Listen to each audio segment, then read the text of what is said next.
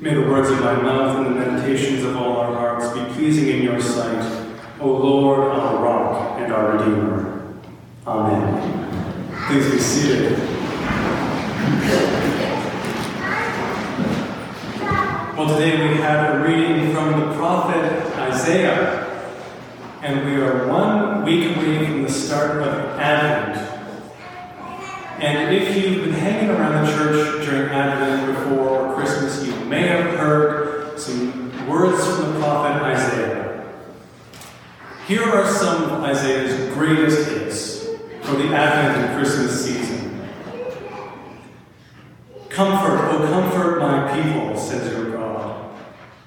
A voice cries out in the wilderness, Prepare the way of the Lord, make straight in the desert a highway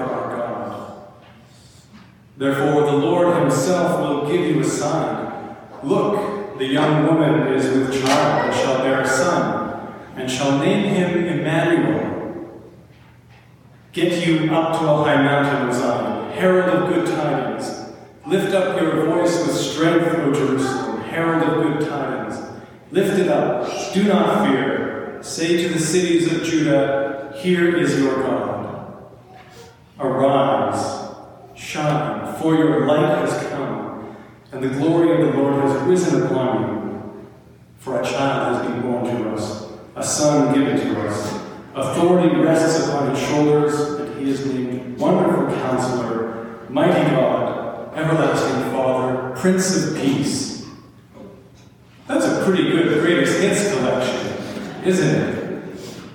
At least for the, Christ, the Christian church around Christmas and Advent. These are some very well known verses, and I'm sure some of you have had the music of Handel's Messiah ringing in your ears as you hear those because these verses make their way and really inspire that great piece of music. Well, the book of Isaiah is a precious one for Christians. In our lectionaries and our reading plans, Isaiah comes up more than any other Old Testament book. We hear it so frequently. Well, it's also beloved by Jewish people. And remember, what we call the Old Testament, they call it their scripture. They call it the Tanakh. And they've, they've had it a longer than we have. But for them, Isaiah is also really precious. It comes up in their lectionaries more than any other book of their scriptures.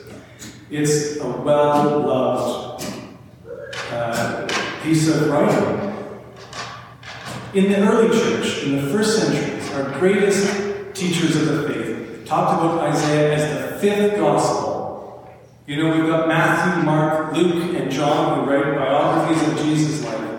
Well, for the early church, Isaiah was a fifth gospel. It was like another telling of the life of Jesus because, you know, you read some of these greatest hits and it just, Jesus, Jesus, Jesus. You see him all over the place if you come with that lens. Of course, for Jewish people, they're not reading that lens. And so they read these treasured uh, writings very differently. And because the church has a little bit of a history of anti Semitism, it's always good to point out that uh, these are their scriptures before they're ours. We inherited them. And we read them very differently, and we want to respect the way that Jewish people read their scriptures, uh, while also feeling free to read them in the ways that we do. It's not a problem to read the same thing, the same words, and come to a different interpretation or understanding. Uh, there is no one Christian way to read these verses. There's no one Jewish way to read these verses. There are many ways that we read Scripture because these ancient words are also living words that speak to us here and now, and they're words that can have a surplus of meaning. Not that anything goes relativism, they can't mean anything, but they can mean a lot of different things in a lot of different contexts.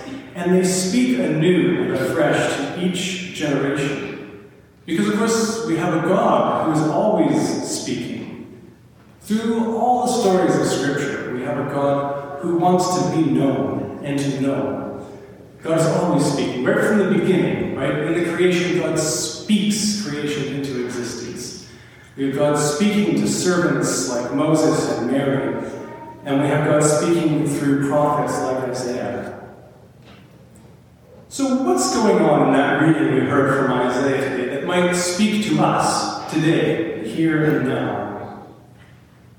Well, Isaiah is writing in a context of imminent political threat. The Assyrian Empire is gaining steam and rolling through the, the surrounding countries.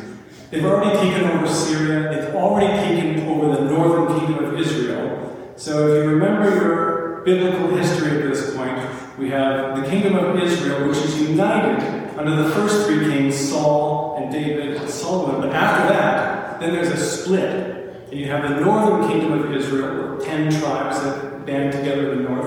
And you have the southern kingdom, which is called Judah, which is centered around Jerusalem. Now, the northern kingdom of Israel has already gone into exile. The Assyrians have come, they've conquered them, they've sent them away, and we will never really see them again. But here's Isaiah, and here are people in Jerusalem, and the Assyrians are knocking on the door. And the king of Assyria sends his Rabshakeh to Jerusalem on a mission of intimidation. The Rabshakeh comes in in a loud voice in the language of the people so everyone can hear and no one's going to miss this. He says, Don't think your king Hezekiah can you. And don't think your God can save you. Have any of the gods of any of the nations that we've conquered been able to save them? Surely your God is not going to do it for you. And it seems like the Rabshakeh has been successful. The people are afraid. Uh, they're even taking a posture of mourning the king has torn his clothes and put on sackcloth. And then they consult the prophet Isaiah, and he gives this classic biblical message Do not be afraid. Do not be afraid. God will act, God will step in. And that's a constant theme in the book of Isaiah. This, this belief that God is involved in history that God is taking a hand in current events. God's getting involved. Isaiah lives at a time people in Jerusalem are under threat, and they're feeling like they're going to be the next ones to fall. And Isaiah's job is to interpret these events and interpret what God is up to in these events, because there's a big theological problem here. If you remember, when Israel is first called, God gives them some promises. And one of them is the promise of land. This land. Their national and religious identity is wrapped up in this place that is now under threat. So Isaiah is trying to make sense of what does it mean to be the people of God when the very thing God promised us is under threat. And so themes of judgment and punishment come up as a way to explain what's going on. Their place in the land is being threatened because God is angry with the.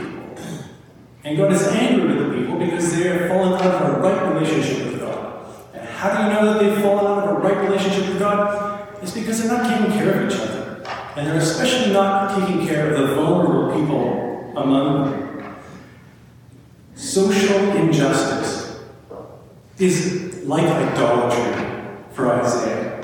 It's so serious. You can tell a people that have gone off course that they're chasing another God because they're not loving one another. The big command is love God and love your neighbor. And the people aren't doing that. So, Isaiah is asking the question what is God doing? How is God involved in current events? Well, these political threats are God's response to the people of Israel, not loving God and loving neighbor. Do you ever ask the question, where is God right now? What is God up to in the world that we live in? I suspect if we brought in a sociologist to survey us this morning, uh, if there are about 150 people here, we get 151 different answers to that question. What is God doing? Where is God? What is God doing in a world where there are unjust and unnecessary wars? What is God doing in a world where there is famine? What is God doing in a world where people are threatened by climate change? What is God doing in a place where there are diseases that are treatable, but people don't have access to treatment? What's God doing in a world where there's a growing gap between the few people who have absurd amounts of wealth and everyone else? Well, some conclude that God's not doing anything. God's taking a vacation. After all, God worked very hard to create this thing in the first place. God deserves a little break. Or maybe this isn't the kind of God we're dealing with. We're not dealing with a God who actually intervenes in history. Some people conclude that uh, if there is a God, this God can't be good, because no good God will let all these things happen. And some others say that God's involved, but God doesn't work in history. God only works in people's spirits. God works internally with people. And of course, there are still those people who are saying all these things that are happening are happening because of God's judgment for our sins. Well, today we celebrate the reign of Christ. And Jesus taught a lot about the kingdom of God. And he seemed to use metaphors of small things that make a big difference. So, in our gospel reading today, Jesus says, You are the salt of the earth. I was doing a little bit of baking last night, and I don't do a ton of baking, but I do enough that I know you put a little bit of salt in most things. And every time I do, I think, is that enough? Just that little pinch, is that enough? That's hardly anything. But I've learned from experience, if I put in too much, that can be a problem. But these little grains get mixed, you know, into the batter, and they make the whole thing taste good. Jesus also uses parables, saying that the kingdom of God is like yeast. Same thing. A little bit goes a long way. The kingdom of heaven is like a mustard seed, a tiny little seed that goes into the earth and grows into something big. And when Jesus gets going in his public ministry, he starts small. He starts with a small group of people, calls them one at a time, one by one, until there's just a, a small group of people. And this is the group, the seed, that Jesus wants to use to start a movement Margaret Mead has this famous quote that sums this up beautifully. Never doubt that a small group of thoughtful, committed individuals can change the world. It's the only thing that ever has. Never doubt that a small group of thoughtful, committed individuals can change the world. It's the only thing that ever has. I don't think she was talking about the church, but she could have been. She could have been. I think the church is exactly called to be this small group of people that makes a big difference in the world. So, where is God in the world? Look in the mirror.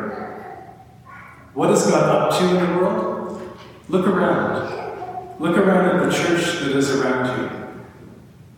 A small group of people that God might use to change the world. You are the light of the world. Let your light shine before others, that they might see your good works and glorify God. Amen.